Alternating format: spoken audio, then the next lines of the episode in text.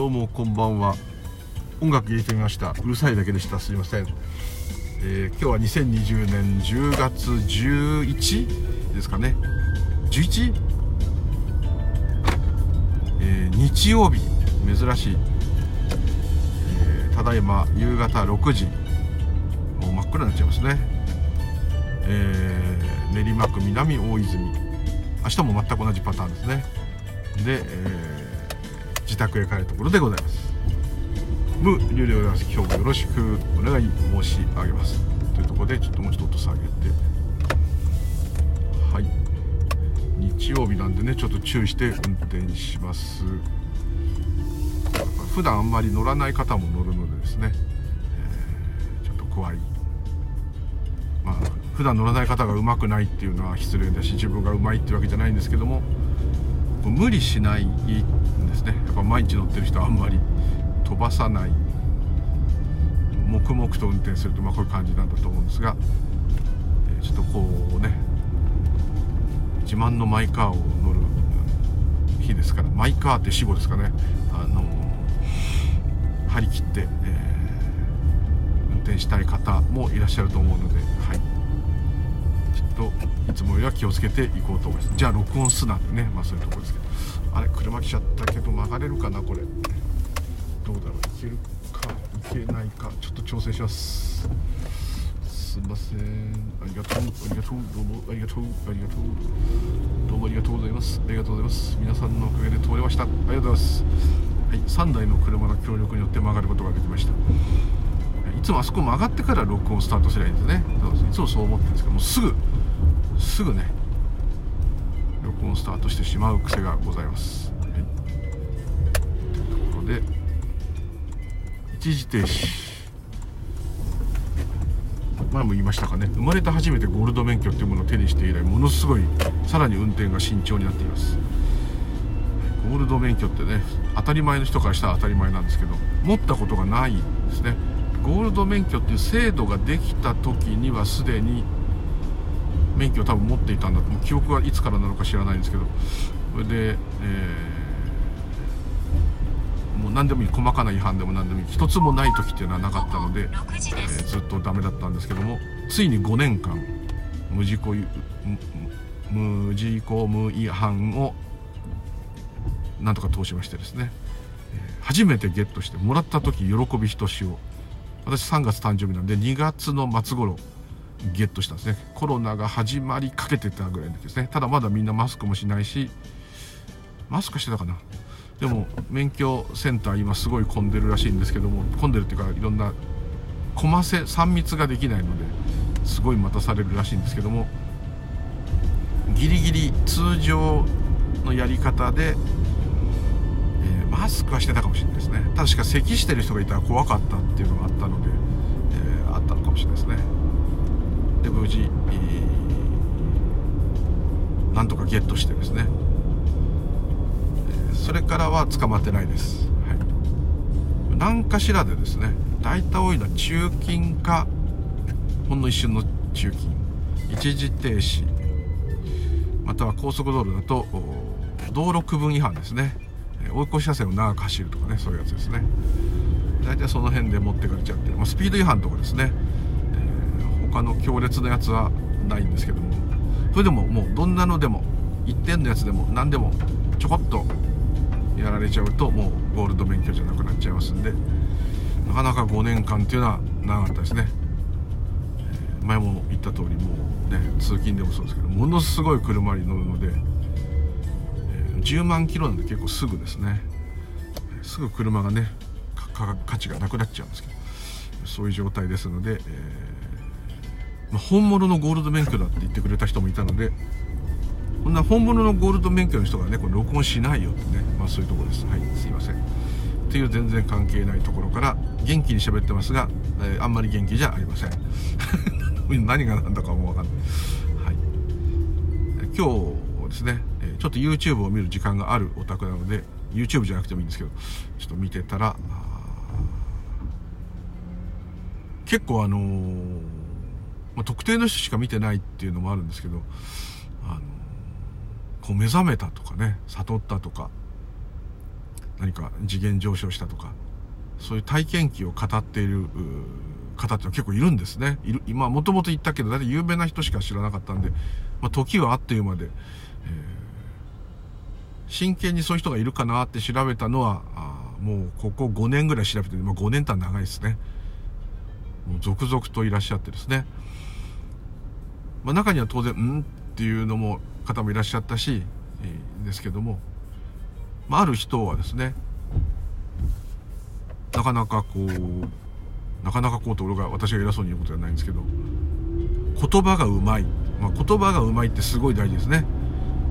同じような体験していても言葉がうまくないと、私の下手ですと全然何が何だか分かんないと。どっちかというとこうネガティブより仏教なんでって言っちゃいけないんですけど、それじゃ仏教がネガティブじゃないんですけど、現実よりなのでですね、本当はもっとすごい神がかった話とかいっぱいしたいんですけど、そうなっちゃうとまた違っちゃうんで、それはまあ、全然違う話をするという前提ですれば面白いんですけどまあ非人間の言い方じゃないですけどそれじゃ全部ストーリーであり物語を語ってるだけになってしまうので、えー、面白くありませんので面白くないっていうかまあこのラジオとしてはちょっとおかしいので、話したいんですけどね。夏なんて本当ね何回かねあの幽霊の話とかで心霊体験の話を録音しては消し録音しては消しみたいなですね、えー、したんですけどもそれはまあ一つの面白いお話として言う分にはね UFO でも何でもそうですけどいいと思うんですけどね、はい、別にそういう話するわけじゃないないと思うんですけど。でもその中でちょっとこうピンときた若い男性の方で、えー、なかなかにうまい。そういう体験が起きたのが56年前ですかね。でも発信し始めたのはここ2ヶ月ぐらいと、まあ、そういう方ですけど。当然これ知識でもですね喋れちゃうのでですね、えー、知識またはですね体験があってもですね知識で上乗せしてですねどんどん話がビッグになっていくっていうパターンは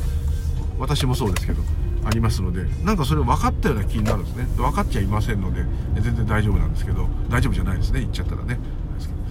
まあ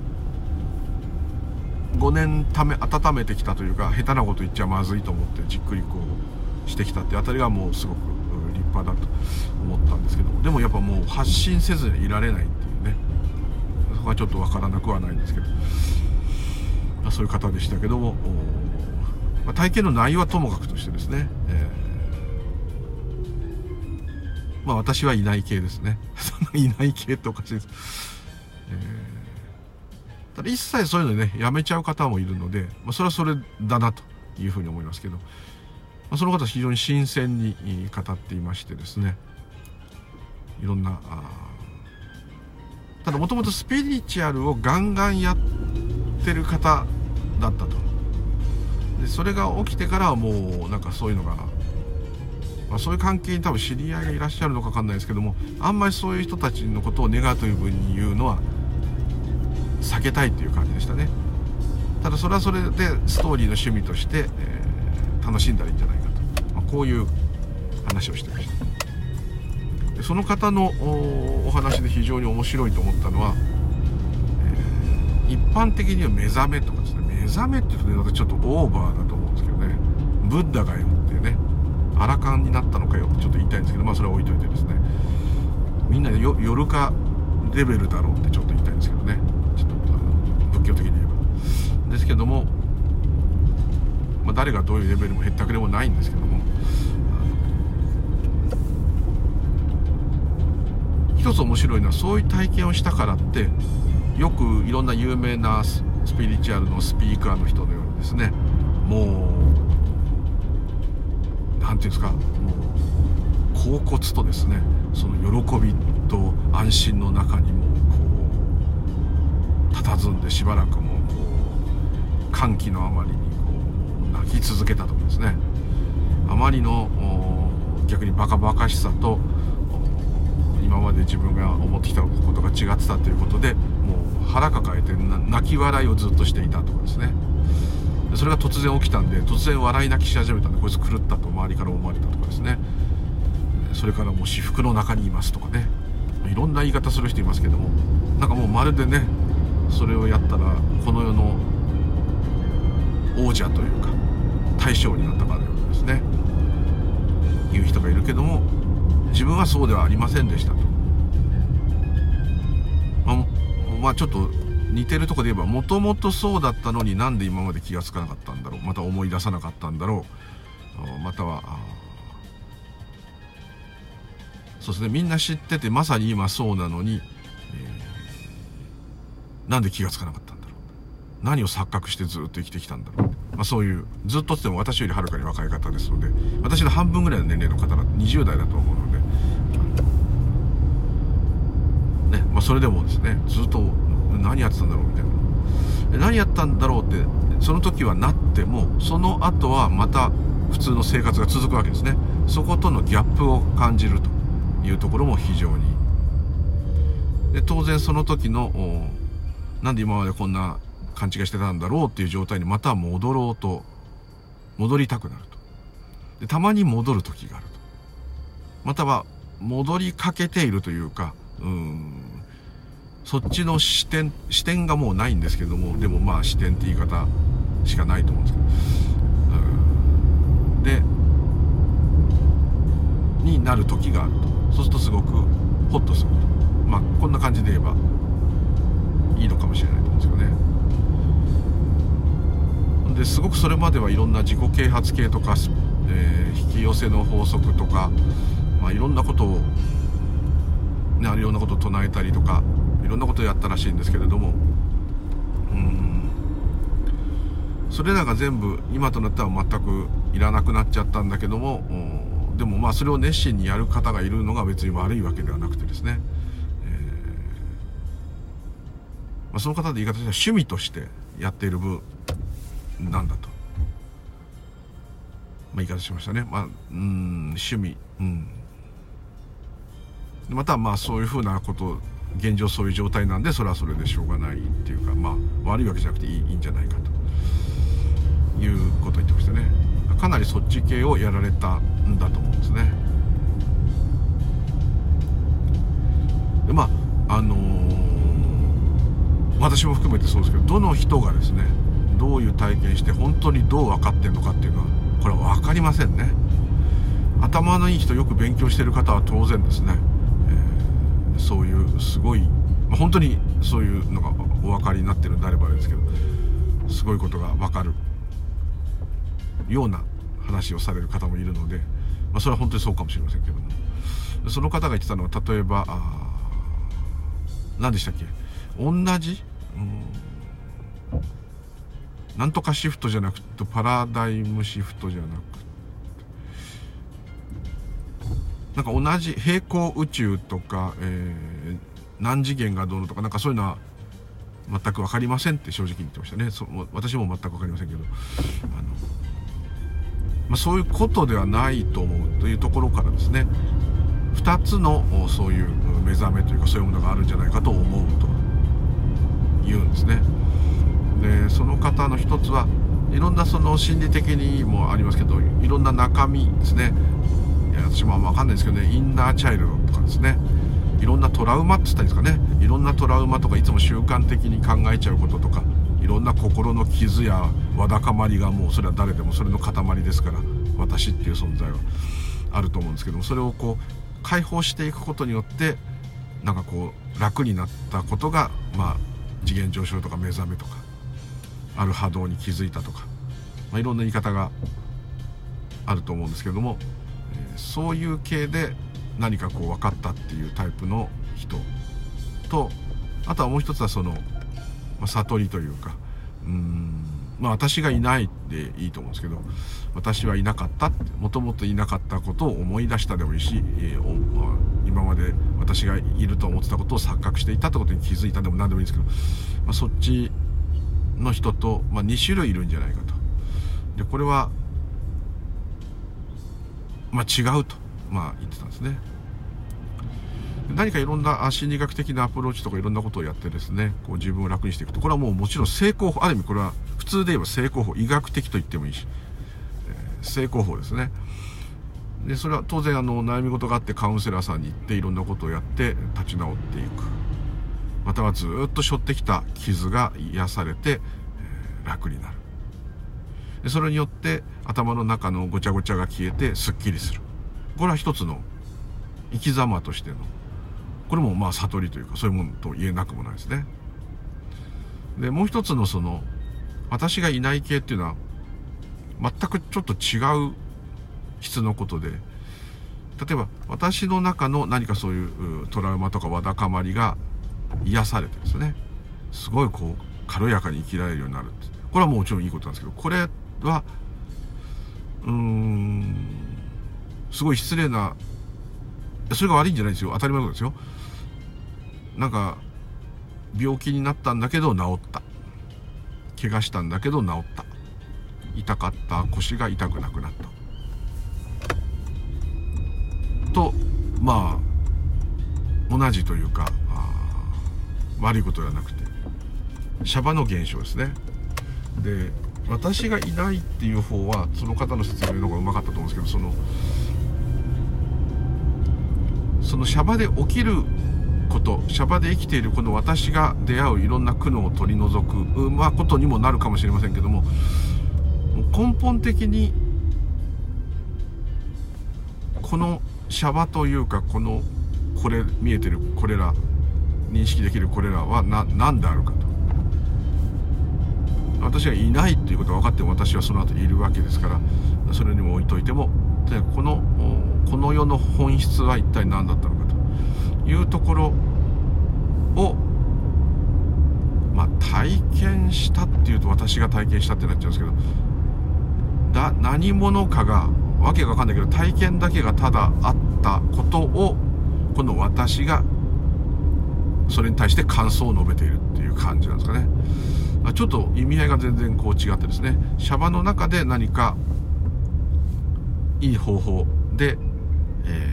ー、問題を解決するっていうことと、そもそもこれは、これらっていうか私というものは一体何だろうと。この世の方は何だろうか。まあそこまではっきりわかんなくても、そういう根本的な、普段むしろ意識しない方ですよね。えー、腰が痛いとしたらですね、それはいつも意識して、やばいやばい痛い病院行こうとかなんかいろいろやるんですけど、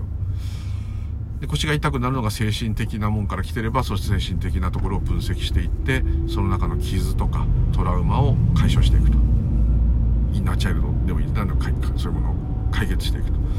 いう、まあ、くまでこれは治療ですけどももう一つは言ってるその無我とか私はいないっていうのはあのそういうことではないですね、まあ、もちろんあの説明しなくて皆さんお分かりかと思うんですけども。まあそういううん違いがあるっていうことをはっきりと言っていてその人はその無我の方が分かったんだ分かったっていうかそこで分かったんだって言いながらも分かったと言っても分かってるのは誰かっていうとこの私になるんでこれは本当の話ではなくなっちゃいますってまあね言ってたんでそこはもうすごく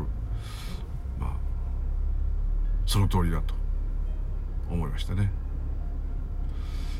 でその方がなんか2名のスピリチュアル大好きな人とこ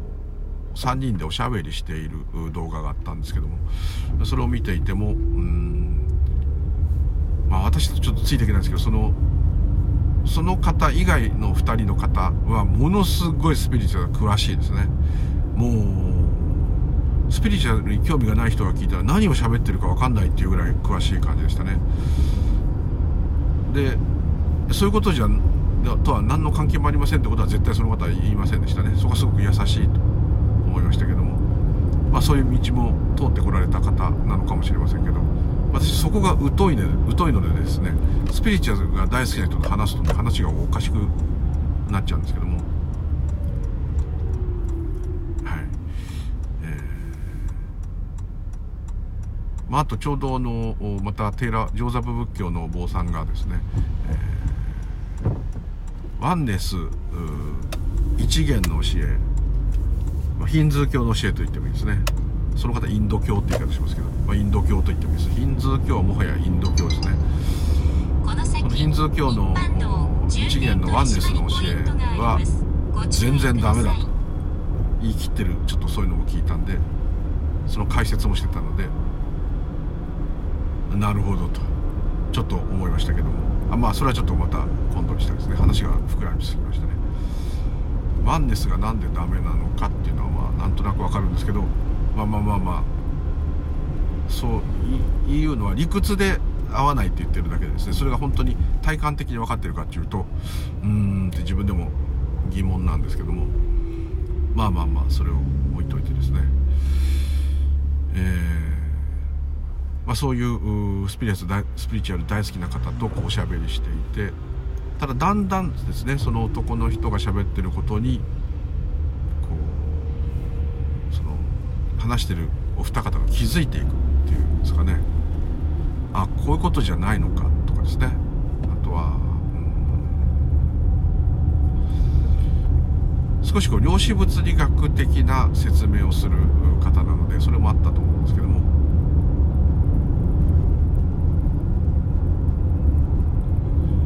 いくつか説明してましたね。うん。その時そのお話お話し会に来ていた他の方が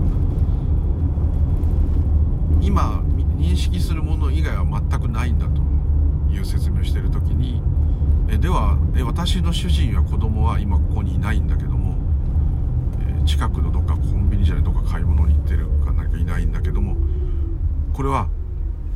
まあ、元気に買い物に行ってると思ってるんだけどももしかしたらその最中にですね事故に遭って死んじゃってるかもしれないとかそういうことですか？って聞いたら、まあ、そういう例が悪かったんで、まあ、ちょっとあれですけどあのうーんって言いながらまあそのご主人とお子さんが帰ってきて実際に会った。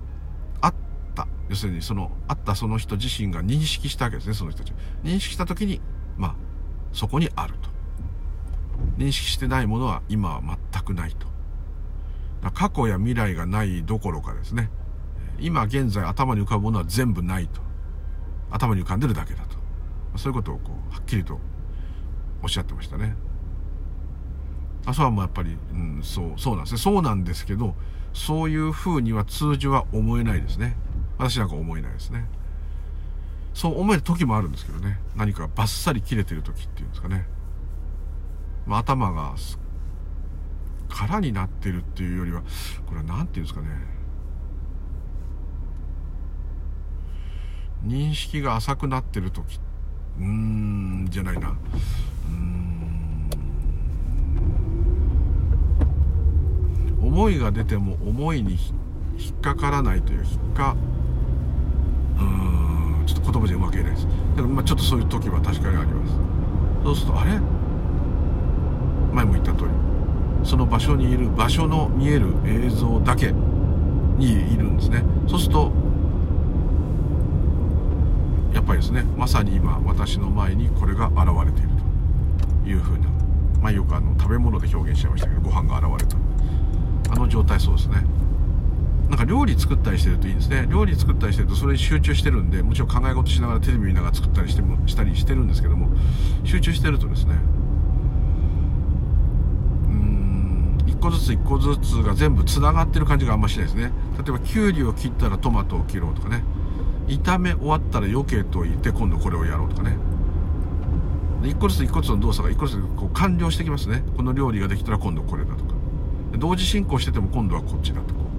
う。動作が動作が1個ずつ1個ずつ瞬間瞬間でこう切れていくので、まあ、それでも連続した時間になってますけどもそれでもこうですね。きゅうりを切りました。次玉ねぎ切りましょうと両方交互に切る人いないですね。きゅうり玉ねぎきゅうり玉ねぎって切る人いないですから。あので切ったきゅうりを余計溶いてみたいな。結構いいと思ったのは冷やし中華とかですね。あのこう錦糸卵を作ったりですね。まあ生姜はあの買ってきたやつであるんですけど。きゅうり切ったりですね。なんか乗せるもの細かく切ってきますね。ネギとか。でこう切ったら横に1回避けておきますよね。全部混ぜないですよね。綺麗に盛り付けるためにこう避けていく。1つ終わったら次。1つ終わったら次ってこうですね。動作が1個ずつ1個ずつが一旦完結してるっていうのはあれがちょっといいのかなと。であれを作ってる時に結構こう集中してくるとそれだけになってですね。冷やし中華が完成してボンと上に盛り付けてこうテーブルに置いた時に冷やし中華が現れたってこういう感じは強く持つ時ありますね。あとどっかの場所に行った時もずっとこういろんなものに引っ張られながらガーって仕事してるんだけどふっとした隙にあ今この場所で僕は仕事をしてるとかこの場所に座っているってことがこう初めて認識されるんですね。よくそれをあの、誰でしたっけ？向井さんでしたっけ？前奏の前のお坊さんの向井さんがあの安倍敏郎さんとかと仲良かったあの方ですねあの方がよく「あれ今私ここにいるんだ」とか言った人に対して「おおいらっしゃい初めてここに来たね」って言ったんですねずっとその部屋にいたにもかかわらずその人の頭の中は多分あれやってこれやってこうしてああしてってぐるぐるぐるぐるってなってる時にふと何かその座禅したとか何かにこうふと「私は本当にここにいたんですね」ってこう言った瞬間にその向井禅師が禅師が「おいらっしゃい」とっくに会って挨拶も終わってるんだけど本当にその人がそこにいると実感できたのはその瞬間だったので「こんにちは」って言ったわけですね。なかなかね禅のお坊さんらしくて憎いなっていうですね素敵な感じですけど。まあまあそういうのを、まあ、量子物理学的に言えばその認識したものしかないということであればですねその都度その都度起きてることが瞬断されてるはずなんです。それがあまりにこうパラパラ漫画パラパラ漫画だって。パラパラ漫画のより早いですからブルルルってこう今も車乗ってますけどこうずっと時間が流れてる中をずっとこう走ってるように見えるんですけどよく見るとこれ走ってるようで止まってるとも言えるんですね。なぜなら私は前方を見ています。前方の車が走っていますけども当然前の車との距離が広がったり縮まったりもしますし前の車の間に誰か入ってきた違う車になったりもするんですけれどもそれはあくまでそういう映像をこう見てるだけでこの見てる私の意識っていうのはですね果たして一緒に動いてるのかっていうところ微妙です。もちろん体の感覚で言えば前に進んでる感じがします。あるある目的の場所へ向かっているという認識も認識って言ってない認識してない。それは考えですね。そういう考えは浮かびます。そういう考えのもと運転しています。ですけれども今見えているもの音これは動いていようが止まっていようがですねずっとそれを認識してるだけですね。認識しているその意識自体認識側こっちですね。肉体じゃないですよ。認識しているこの意識それどこにあるのか分かりません、まあ、全てにあると言ってもいいかもしれませんけどもそれは動いてませんね。こうこれちょっと伝わるといいんですけども。歩いててもいいですよ。あとも部屋で座ってて右見て左見てもいいですよ。前見てもいいし後ろ見てもいい。振り返ってもいい。確かに景色は変わる。前の景色から後ろの景色に変わる。よくこれ物理学者が言いますけど後ろの景色今ないですよねって言うんですね。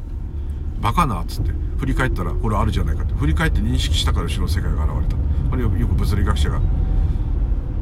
言うんですけど。まあそれはそれでまあそれも間違ってないんですけども。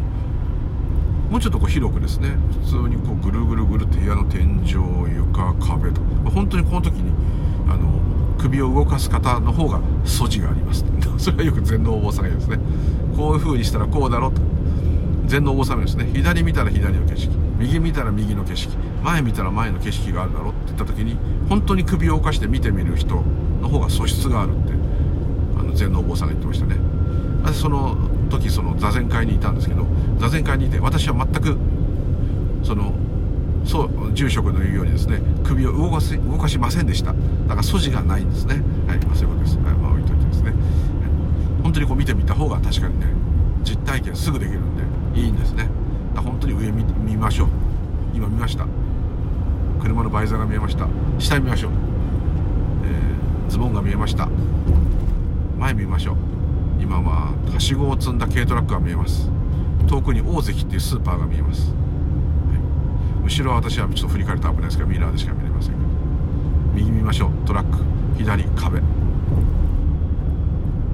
すね。しかしこの見ている主体は今こう私なんか特に車ですから主体が動いているように感じるんだけども動いている感じも含めて認識っていう部分においては認識は動いてないですよ。まるで映画。体感伴った映画。最近あるあのなんとかマックスシアターみたいなあの風が出たり椅子が動いたり。なんかあんなようなディズニーランドの乗り物みたいな映画と連動する。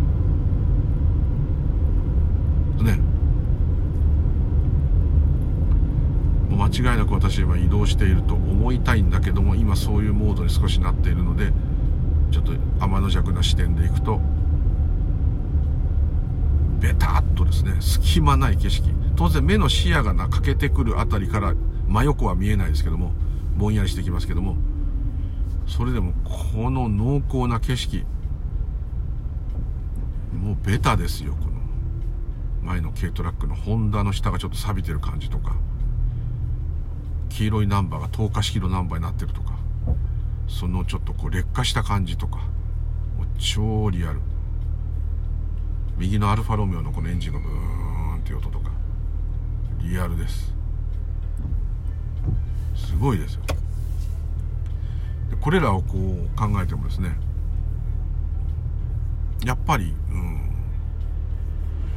これらをが見えているこれらの音が聞こえているっていうものを感じ取っている主体は動かないですよ。動かないというか動くようなものではないと言ったらいいのかな。動くってことは大きさがあるんですよね。ねどんな大きくたって動けば動けるってことは。大きさがないです。途方もなくでかいんじゃなくてない。ないのでそれが全部と思います。意識が全部ってさっきワンネスはダメだっていう話があったんですけどこれこれにシフトした人はワンネスなんじゃないかなとちょっと思いますねでシフトしたと。ワンネスだったと。いうのはそれがもう明らかな認識。要するに個人の明らかな認識であればですね。ちょっと仏教的にはそれはやっぱり、まあ、すごい経験ではありますけれども、まあ、すごい経験。ですね。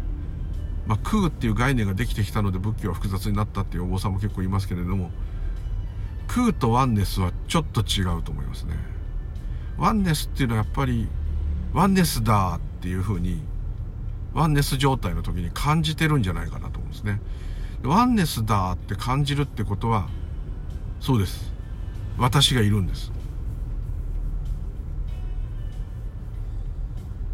まあ、もしかしたらその意識そのものになってて意識が私だと。なってても意識が私であるっていうふうになるってことは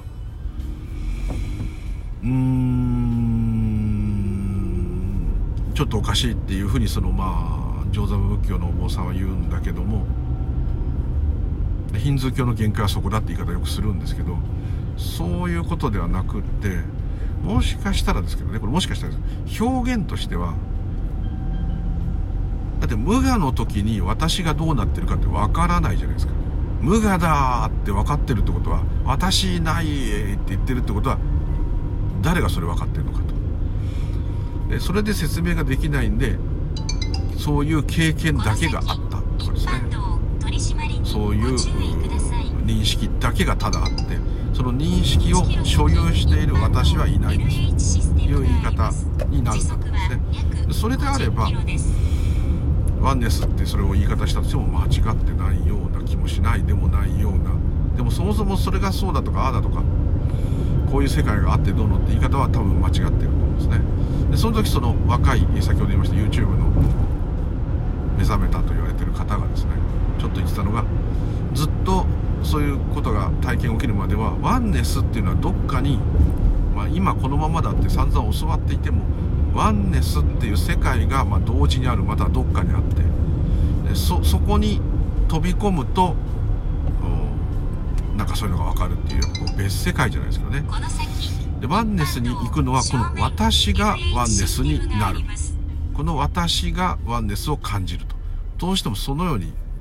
思っちゃったと。ところがそういうことではないんだと。そういうものをそれを感じる私とかそういうものを何もかももう根こそぎ底抜けにない。ね。だからちょっとその方はすごく非二元のよりだと自分でもおっしゃってましたけど、まあ、ど何よりとかその後もちょっとおかしいけど説明の仕方がまあ非二元よりということで,、え、でそこではですね確かに概念も何も通用しませんか。ら通用しないというか今まさにそうなんですけども全く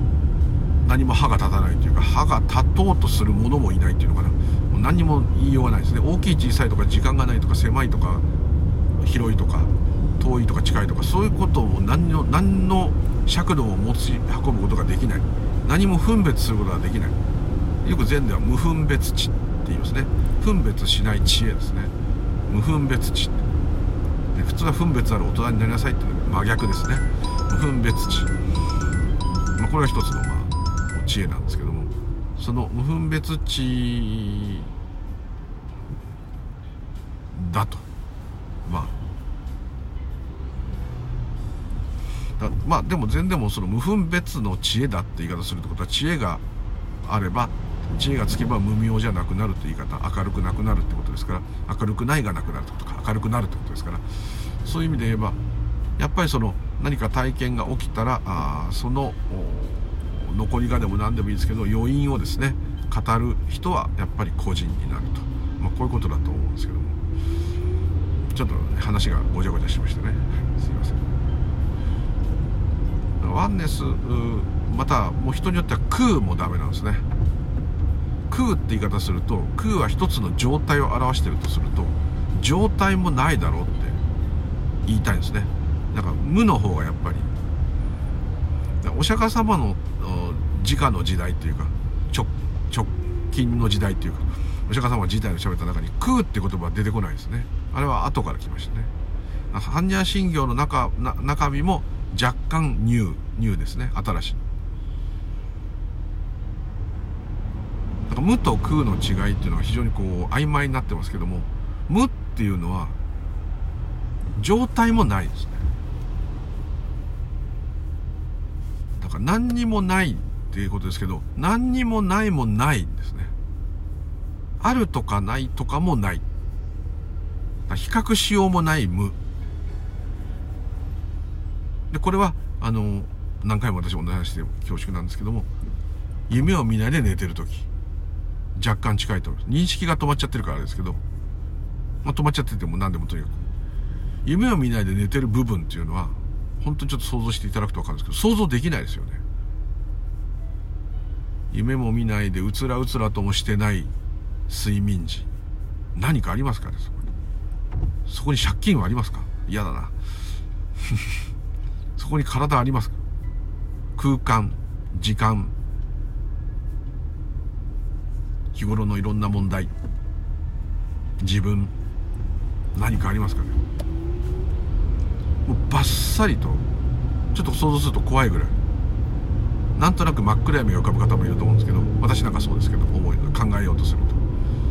漆黒の闇っていうかもうバッサリ真空状態とかね。なんかそんなような。ないないんですよ。でその時人間充電してる感じですよね。どっちかというと休んで。で当然起きた時の気だるさとか途中でうとうとした時のいろんな覚えてることとか夢見たりとかちょっと咳き込んで目が覚めたとか、まあ、いろんなことでですねトイレで起きたとか、えー、なんとなくこう睡眠が続行してる実感はもちろんあるんですけれども。でもその本当に夢を見ないで完全にうつらうつとうつらともレムレム催眠にもなってない状態。あの部分は完全に欠落してると思います。もう探しようもないし思い出すも何もないしないことになっている部分ですね。若干あれは無無無かなと。ただ目が覚めてる時とその目が覚めてなくて夢を見たい時とってこう比較しようとするんでそうすると無じゃなくなっちゃうんですね。夢を見ないで寝ている時っていう時になっちゃうんですね。本当はそうではないですね。あれはないです。ない。それが本質のような気がします。まああえてこう身近なとこで感じるとっていうか。感じられた時点でもう嘘なんですけど。だからいろんなワンネス体験があろうとなんか私の変なおかしな体験があろうとですねそれは全部やっぱり体験なのでへんてこりんなんですね。嘘っぱちなんですね。でこの話してることが何か日常の幸せにつながるかっていうとですねどうしてもそこに行っちゃうんです。この私っていうのは幸せ探ししてるわけですから。せっかくこういうことをねなんか聞いたり実践したりするんであればその結果幸せが増増幅しなかったらやる意味がないですね。で意味が必要になりますね。幸せになる必要があるそれがいらないよっていう部分が当然なんですけどもそうは言ってもこうなりますよね。じゃあ幸せを追い求めないでのやめちゃってもう今の自分にくつろぐことができたら幸せなんだねってまたここに戻るんですね。そっかそっか。今の現状足元見てそこで満足できていればね。全てがこうもうこう愛あふれる。愛あふれなくてもいいけどこうなんかなだらかな凹凸のないこう平らな心でですねこういられたらこうああ楽だってこうなるのかなっていうのは私が楽になるんですから結局そこはないですね。じゃあ何をこの話と。それは分かりませんけど分かんないんですよ。ですけどなんか分かんないけど魅力がある。なんとなく引き込まれる。これそう感じられた方はですねおそらく本当はそうだからです。もうもう言い切りますこれは。ここだけ。もう全部そうなんです。そうなのに分かんないからで分かってるんです。だって目はそれを見てますよ。耳もそれを聞いてます。体だって分かってる。この私というものだけがそこにいることができない。このもうほんといやらしいシステム。もう神様いたらいじめっ子。第一由来もいたずらっ子ですね。もうそういうことです。もうそういう人たちがいるんならそういう人たちのせいにしたいです。どないなっとんねん。いい加減にせよはよコロナやめさせてやって。世界平和にしてやって。いろんな生き物を殺さないでも楽しく生きていける世界に作り変えてやとかね。いくらでも言われますね。私だったらもうちょっと食欲減らして痩せさせろやとか細かいことからね。でもどうしても人はですね多分他より良くなりたい。他他人の自分の持ってる平均がそれぞれ違うと思うんですけどその平均値の中でそれより上にいないと落ち着かない。これはいつも言う死にたくないからです。そのレベルはみんな違うんですけど。死にたくないから。です死にたくないってこと自体がすでに苦悩なんですよ。だってよく考えてくださいよ。生まれたってことですよ。死が決定したんですよ。生まれてから幸せになるとか生まれてからいいことがあるとかこんなことは一つも決まってないですよ。生まれた時に決まるのは死ぬことですよ。なのに死にたくないっていう気持ちがこの私というのは膨大になってまあもうそれがメインですね。そんなアホなですね。もうすごい口っちゃうけど。アホなシステムはこれ欠陥商品です。言い切っちゃう特に人間。これ欠陥商品。この自我があるためにですねこれを守ろうとしますね。でこれは自我がないようにないないという話をしてるわけです。そんなの自我が無理に決まってるんですね。自我が悟れるわけがないし自我が追い求めてそれになることはない。なのにいつもお前は、えー、自我で邁進して探求した方がいいって言ってるじゃねえかってこう言われちゃうんですけどだってそうするしかないからです。全ての物事は私が何か手に入れる。私が満足するために行う行動しかありません。トイレ行くだけでもそうです。おしっこしなきゃやばいって。私が思うから私がトイレに行くわけです。でそれが病んだと言ってるわけですからこれは相当なわがままですからね。それは到底この私というものがですね引き受けられる内容ではありません。でもこの私でやっていくしかないっていうのはいろんなかっこいいことをおっしゃる方いるんですけど私は絶対そうじゃなくてですね、その中でね追い求めてる気持ちがある限りわからないとかいろんなこと言う人いますけどそういうあんただって追い求めたんじゃないんですかとかちょっとまあまあ置いといてですね。お坊さんだってあんな血を吐くような修行する人たちいっぱいいるけどなんでですかって。それ仏になりたいから仏になるって何ですか縁起と無我と無常と涅槃じゃないですか。ですよね。でそれをやらせる馬力は菩提心とかいろんなかっこいい言い方あるけどどこから来てるんですかって私が悟りたいんですよね。それも全く恥ずかしくないと思うんです。そこをね否定するまあ、全道場であればそんなもの捨てちまえっていうかもしれない。それは指導方法として言ってるだけで禅のお坊さんも言ってますよ。禅道場まで来ていろんな理由はともかく座りたいっていうのはですねもうすごいことなんだと。稀なことなんだと。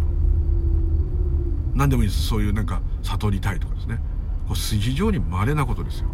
一般的な平均の出せば。本当街行く人にですねあなた悟りたいですかって聞いたら、うん、悟りたいねって言うかもしれませんけど、じゃあそのために何かやりますかって言って、やろうって言う人、やってるとか、ね、えー、そういう業界の筋物の人たちとだけ喋ってたら当然そうですけど、一般の街でインタビューしてどんぐらいいますかね。それどころじゃないですよね。何バカなこと言ってそんな暇ないと。今コロナで大変なんだって。その方がよっぽど正しいです。はい。ある意味、生活あっての、ある意味、そういう道ですよね。タオですね。全てをかなぐり捨てて、出家する覚悟で、命がけで行くって、それはそれでいいですよ。そこまで行ったらすごい膨大心ですよ。それはもう最強ですよ。でも普通はそうはいかないですよ。そういうご縁にならないですよ。だったらもう通常の趣味でも何でもちょっとの欲望さらに膨らんだ欲望でもいいですよ。ですけどもこの私がそれを追い求めるっていうのは致し方ないしそれしかできないですね。堂々と私が悟りたいんですと。偉い偉い先生とか何言ってんだお前がそんなお前がいる限り分かるもんかっていうかもしれませんけどおそらくですね少なくとも仏教の禅の道場であれば初心者が私が悟りたいんです。私というのは業の塊の欲かもしれないけど、この私が悟りたいと言ってるんです。何とかしてくださいって言った方が、よっぽど正直で分かりやすくて、変なかっこいいこと言う人より、絶対褒められます。認められます。この私を何とかしたいんです。助けてくださいって言った方がよっぽどストレートです。おおっつって。じゃあその私がどんだけ頑張れるか見てやろうじゃねえかってこう言われるかもしれませんけど、でその私を俺に預けろと。命がけで教えてやるよって。ちゃんとした師匠なら絶対そう言います。それは前もね禅道場のいい道場のすごい話。禅だけじゃないですけどその先生になってる人はですねもう自分の子供と一緒なんですね。自分が死んでもその子をその分からせてやると。分からせるって言い方は本当のそういう意味ではおかしいって言うかもしれませんけどその師弟の覚悟の入りど入り合いっていうんですかね。それはある意味で言うとまあ素晴らしい。ご縁がもう熟した瞬間。ともうその時点でもう何も分かんないで死んでも OK と。縁としては OK と言ってもいいぐらいかと思うんですね。ですから本当にもう堂々とですね。いろんな難しい理屈こねずにこの私が知りたいんですと。知識じゃないとかいろんな余計なこと言う人かもしれないけどいやそそそうしたらそういう先生みたいな人に言っちゃってください。でも今言ってる先生の中では知識ですよね。あ嫌なそして嫌なやつになっちゃうから。ダメですね。ごめんなさい。失礼しました。はい。だからまあ。なんていうんですかね。そのやり方っていうのはですね、まあ、いくつかあってどれがいいのか分かりませんけどおそらく探求しているうちにこれだっていうのにね出会うじゃないかと思うんですね。まあ、もちろん瞑想とかが一番ポイントかもしれませんけど、まあ、日常的な生活の中全部気づいていくっていうのも非常に大事だと私は思うんですけどね。そのまあ自分の場合かもしれませんけど。瞑想しててガーンって分かったね。座禅しててガーンって分かった。何かを唱えててガーンって分かったって人がいればそれはそれでそういうこともあるかもしれませんけどそういう人が多いのかもしれませんけどあと何かショッキングなことが起きてガーンって分かった。絶望してガーンって分かった。いろんな人いると思いますけど足ぶつけて分かった人いれば谷底に落っこって分かった人もいろんな人いますからそれは禅の禅っていうか仏教のお坊さんの中だけでもそんだけいろんなタイプの人がいますからで案外聞いてるとですね本当にまさにその瞑想中にガーンと来た人っていうのは案外少なくてですねあのずっと日々そうやって普段の生活も全部そうやって、えある意味瞑想しながら生きていると言ったらちょっとオーバーですけど、えー、ずっとそういう状態にいる時にふとスパーンと抜けたようにですねなんか、まあ、突然何の前触れもなくじゃないですけど前触れなんかあったらもっと分かりやすいんですけど、なるのかなと思いますね。だから日常的にこうよく瞑想してる時だけいいんだよと。瞑想やめるともう最悪ってよく言いますね。まあでもそれでも立派ですよ。やってるだけ。立派だと思いますけども。それはおそらくですね日常的な行動と完全にそこを切っちゃってるからですね。瞑想が終わってもね、大変ですけど、なるべくこう、一番いいのはね、感情と感覚観察してると一番、まあ、感覚がいいですかね。観察してるのが一番やりやすいですね、まあ、息してるかとかどっか痛いかとか痒いかとか疲れてるかとか。そういうの普段でも認識してるんですけどもそれにをちゃんと見る。あと目の前に見えてるもの聞こえてるものにちょっとこうきちっと考えをつけないでただ見るただ聞く、まあ、こういう感じですね。考えが出たらあ考えにこんだけ自分は今乗っ取られてたな。乗っ取られたっていいんですよ。ずっと考えてたな。よくこううーんって考え事した人があちょっと今考え事しちゃってた。ごめんごめんとか。ね相手の話聞いてないなんて。相手が話してんのに考え事しちゃう人いますからね他のこと。そのぐらい考えてすごいですからね。それが悪いわけではないんですけど。まあ修行であればそうなったら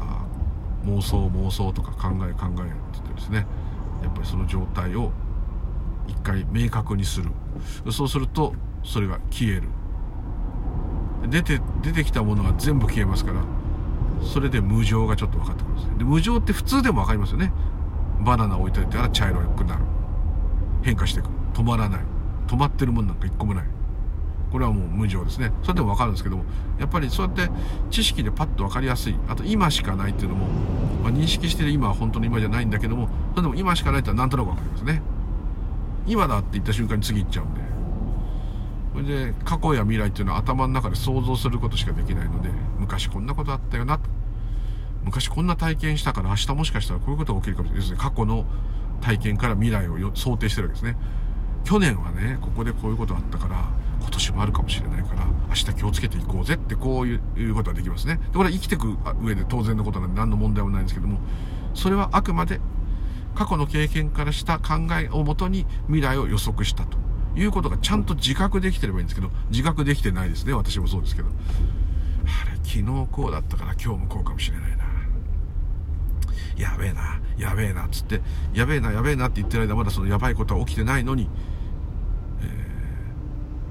その時その人はもしかしたら食事しながら椅子に座ってるかもしれないのに椅子に座って食事してるなんてことはすっかり忘れてやべえな明日もやべえなとかねこうなってるわけです。だから事実にいないんですね。でそういうのはでも観察してると分かりますよね。今言っただけでもなんとなく分かっていただけると思うんですけども。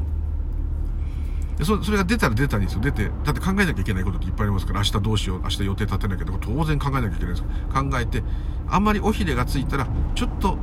その考え引っ張られて尾ひれ長くないってどっかで気がつけばですねあスッとそれ止まって今僕は何してたんだっけ？そうご飯を食べていました。ちゃんと食べます。はいもう一回いただきます。初めて今からご飯をいただく感じですって途中なんですけどね。もう食べ始めちゃってたのにもかかわらずあ全然ご飯食べてなかったわ。ってね。でお風呂なんかもそうですね。入る前からもう考え事しててねいつの間にか裸ん坊になってねいつの間にかお風呂入って体洗ってるんですけどいつの間にか出てきていつの間にか髪の毛も乾かして着替えてテレビ見たりなんかおやつ食べたりしてるんですけど全然風呂入ってないですよ。考えてますか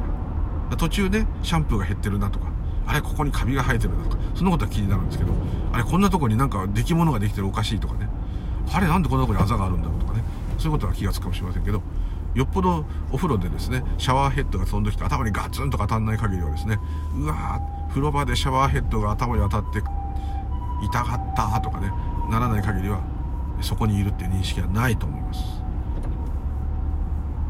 シャワーのがあったかいと思って浴びたら熱すぎたり冷たすぎたりした時にヒャッとかギャッってなるのは一瞬そうなりますけどまたふんふんふんふんふんとかご機嫌かどうか分かりませんけどあとはいろんなことを考えながら黙々と体を体を体が洗っていきます。その人の思いとは全く関係なく。黙々と洗っていきますよ。まるでロボットのように「うんふんふんふん」とか言って。でドライヤーで頭こう乾かしてる時も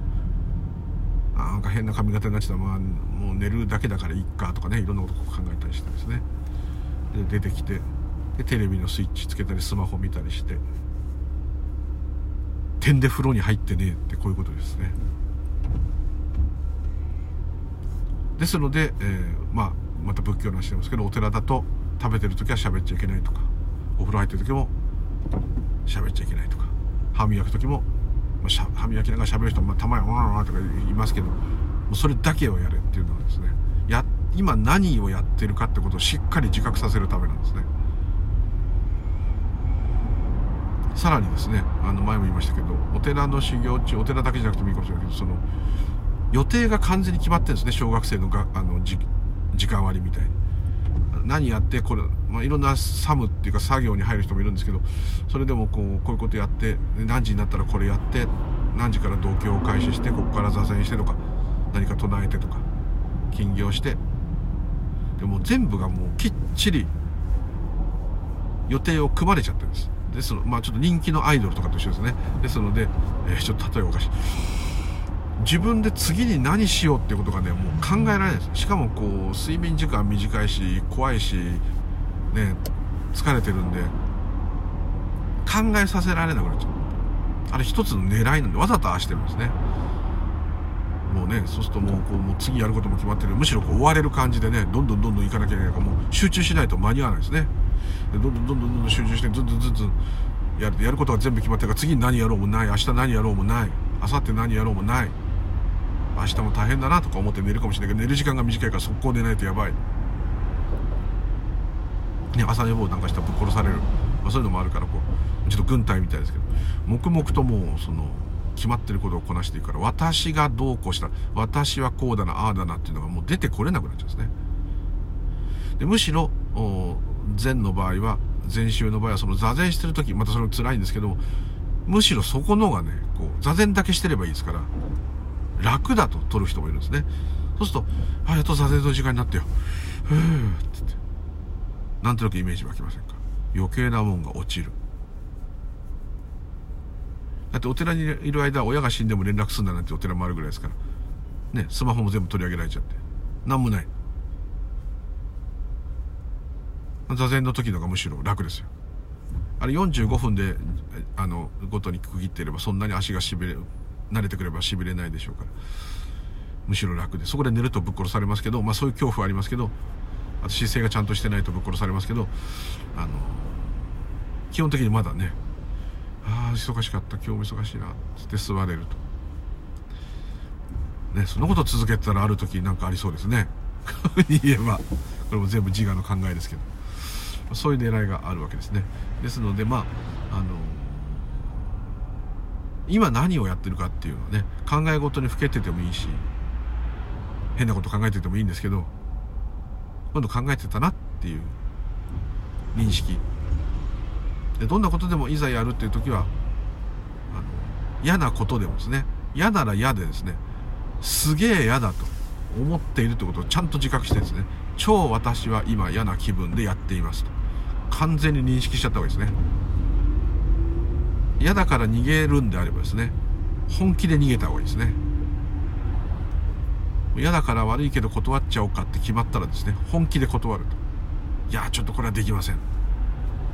ね。サボるんだったら思いっきりサボると。なんかそうしちゃった方がですね私は今サボっていますってきっちり認識があった方がある意味いいかもしれませんね、うん、すごいことばなんか頑張ることばっかしよく言うことなんですけどその頑張らないところもね頑張らないんだとしっかりあの自覚してるといいと思いますね。今やってることの方に重きを置きたいのに今やってることが全部お風呂でもそうですけどないがしろになって考え事の方が勝っちゃうんですね。これも人間って生き物の超特性ですね。おそらくライオンやチーターがですね何か獲物を狙ってる時にですねあれ昨日見かけたあそこにいたシマウマあれだよねとか、ね、そんなないと思います。もうそれを取るっていうだけ。伏せて待つ。草陰で待つ。待つ待つ待つ。お手頃なのが現れました。あいつを今日は仕留めよ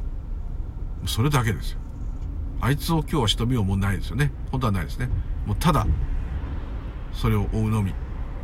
なんとか捕獲するのみ。ね。ずっと彼らの方がよっぽど今にいますね。当然知恵がありますからこの場所は昨日ライオンがいたから近づくとやばいっつってまあ音や匂いを察知しながらその場所に行かないようになるとかそれはもちろんありますよ。あそこの場所に行けば水があるとかでも水の中にワニとかいるから気をつけないととかですね。いくらでもありますそういうことあります。ですけれども人間みたいにですね、ずっと考え事しながら、考え事しながらシマウマの首に噛みつくってことはあうないと思いますね。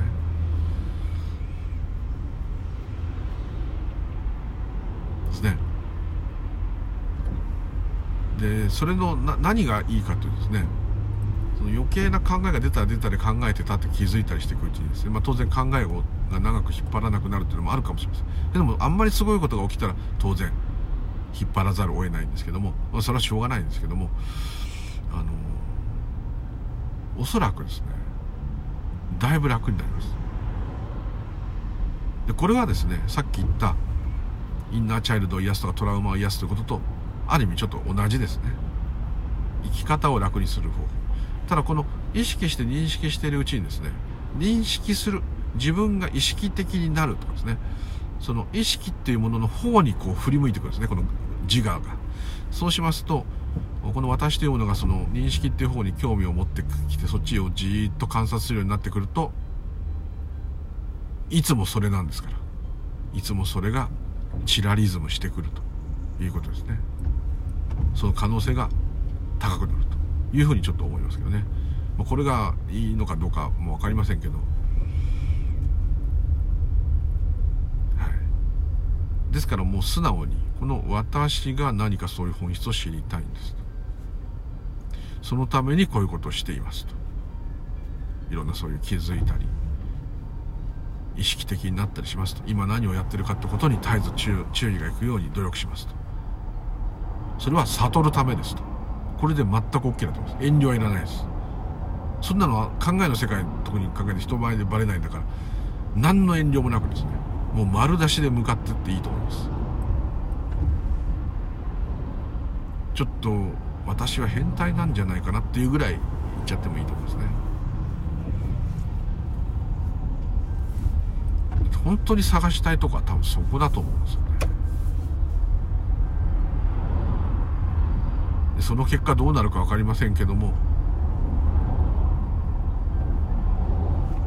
うん。でまた何かそういうものを求めるってことはやっぱりね毎日苦しいんですね。これはもうね変なかっこいいねふわふわしたこと言う人いるんだけどまあその人は本当にそうなんならばそれで幸せでよかったなと思うんですけど。やっぱりですね苦しいんですよどんな幸せそうに見える人でも多分。午後7時です。そうじゃなければいろんなものを求めないしいろんなことしようとも思わないし何かそういう本質的なところに目を向けなきゃとか思わないですしそれはやっぱりなんか、まあ、苦しいつまんない納得いかない、うん、なんかこれじゃない。シャバにあるいろんなことあるんだけどこれじゃない何かがある。もっと純粋になんとなく私は、まあ、いまいちうまくいかない。何でもいいんですけど何かしらそういうこれじゃダメだっていうかですね、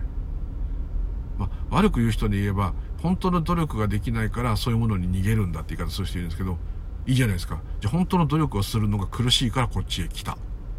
こういうのに興味を持ってなんとか努力しないでゲットしたい。これならこれでいいんじゃないですか。それを素直に認めちゃえば。もう自分なんかそうですけど怠慢ですから私は努力したくないし怠慢ですごく根性がないのでまっとうな方法では幸せになれそうもないのでこういう変な方向に向いちゃってるけど。これだったらちょっと面白そうだからちょっとやれちゃう頑張れるかも。でなればですね。いいじゃないですか頑張れる矛先ができたというところで。はい。いいと思うんですね。あんまりこうかっこいい、うん、お寺とかお坊さんとかでもまあ正直に多分言えば認めてくれるちゃんとした師匠別にお坊さんのとこ行けって言ってるんじゃないですけど大体分かってくれると思うんですよ。もうズバリ今すぐ死にそうな問題もないんですけどものすごく毎日が納得いかないし、まあ、つまんないっていうか刺激がないとかそういうことじゃなくってまあつまんないっていうかね幸せな気持ちにはなれませんと。それをそういうわがままな理由なんですけどもそれを何とかしたいんで教えてくださいと。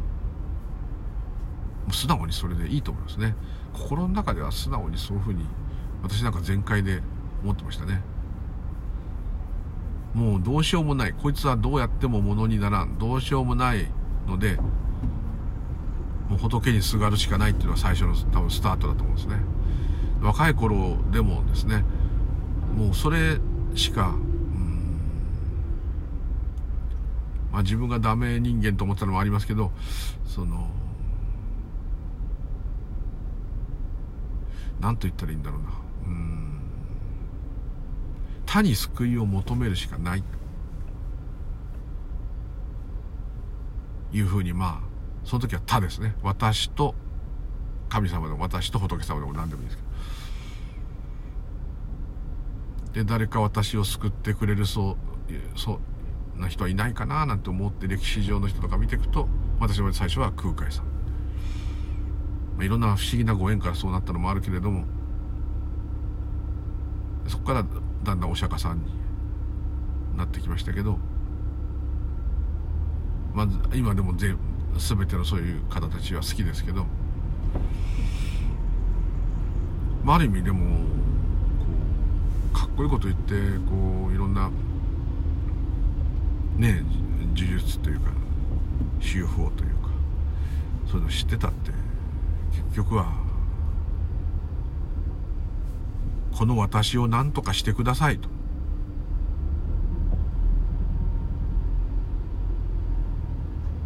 要するに生きるのがまあ怖い。死ぬのが生きるのが怖いっていうのはですね生きていく苦しみが怖いっていうふうに聞こえるんですけど違うんですよ。死にたくないから来てるんですよ。死にたくないっていう気持ちが生きるのが怖いと同じことなんですね。一瞬なんかねこうこの先生きていくのが怖いですとかこういう人間やっていくのが怖いですっていう言葉はなんかなんか生きる中の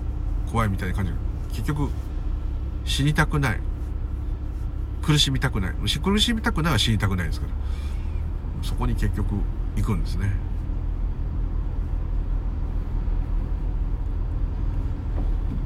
でこれはいろんなかっこいいこと言ってもその通りだったと思いますね。だったと思いますからその通りですね。この一大事ですね。この生まれちゃったっていう一大事をなんとか問題なく終わらせるというかもう終わる終わりたくないと思ってるんでしょうけどなんとかうまく順風満帆にしたいっていう欲からですね出てきた最初は本当に信仰としての仏教。信仰っつったってこう今思えばですね綺麗なもんじゃなくて僕だけ特別に助けてくださいっていう感じですね。もう言い切っちゃえば。僕だけ特殊なご縁で空海さん引っ張ってってくださいよと、まあ、こんな感じです。まあ、神社行って二礼に握手してお願い事したって、ごま炊きのごま目にいろんな身体健全とか書いてあって、私がしや、私を幸せにしてくださいっていう願いですね、ほとんどは。世界のみんなが幸せになっていろいろのもありますけど、多分、本当の本性で言えば、私が幸せになりたい。何でもいいですよ。世界人類が幸せでありますように、世界の生きとし生けるものが幸せになりますようにってなってもいいんですけどなってもそういう世界に自分がなりたいと思ってるわけですから結局私の思うようになってほしいっていう。それはもう全く、正直なとこ言えば同じこと。結局私をお救いくださいっていうための信仰だったと思います。まあ今もまあ変わんないんだと思うんですけどね。まあ信仰から、まあちょっと、うん、現実っていうか、だいぶ違いましたけど、お救いいただけるそういう方たちがどっかへいるっていう感じではなかったですけど、まあ、それでもですね、やっぱり欲望から来てることは間違いないと思います。面白いですよね。欲をなくそうっていう欲望ってね、大変ですね、これ。悪いことをしちゃいけないよっていう欲。とかね。結局全部、動機は欲ですから。そこはもう、ある意味これは密教の、ね、煩悩即菩提って言葉はここから来てると思うんですけど、間違って取ると全部めちゃくちゃになっちゃうんですけど、仏になりたいっていうのは欲なんだけどもその欲があるから仏になろうとできて仏になれるんだよと欲望即仏様への道だ。という、まあ、空海さんの言葉ですけど。そういうこともありますけどね。ですからもうそういうもうお偉いさんがそう言ってんだからもうね堂々と貪欲に探求されていいんだと思います。っていうとこでなんかわかんないですけど前方で事故かなこれ。工事か事故かあって大渋滞で、となかなか曲がれそうもないし録音があまりに長くなっちゃったのでこの辺で終わりたいと思います。さて今日は何ていう題名にしたらいいですかねこれね。題名がいつもひどいんですけど。うーん。ちょっと考えます。すいません。はい。ということでどうもありがとうございました。またよろしくお願いいたします。ムーリルでございました。どうも失礼いたします。ありがとうございました。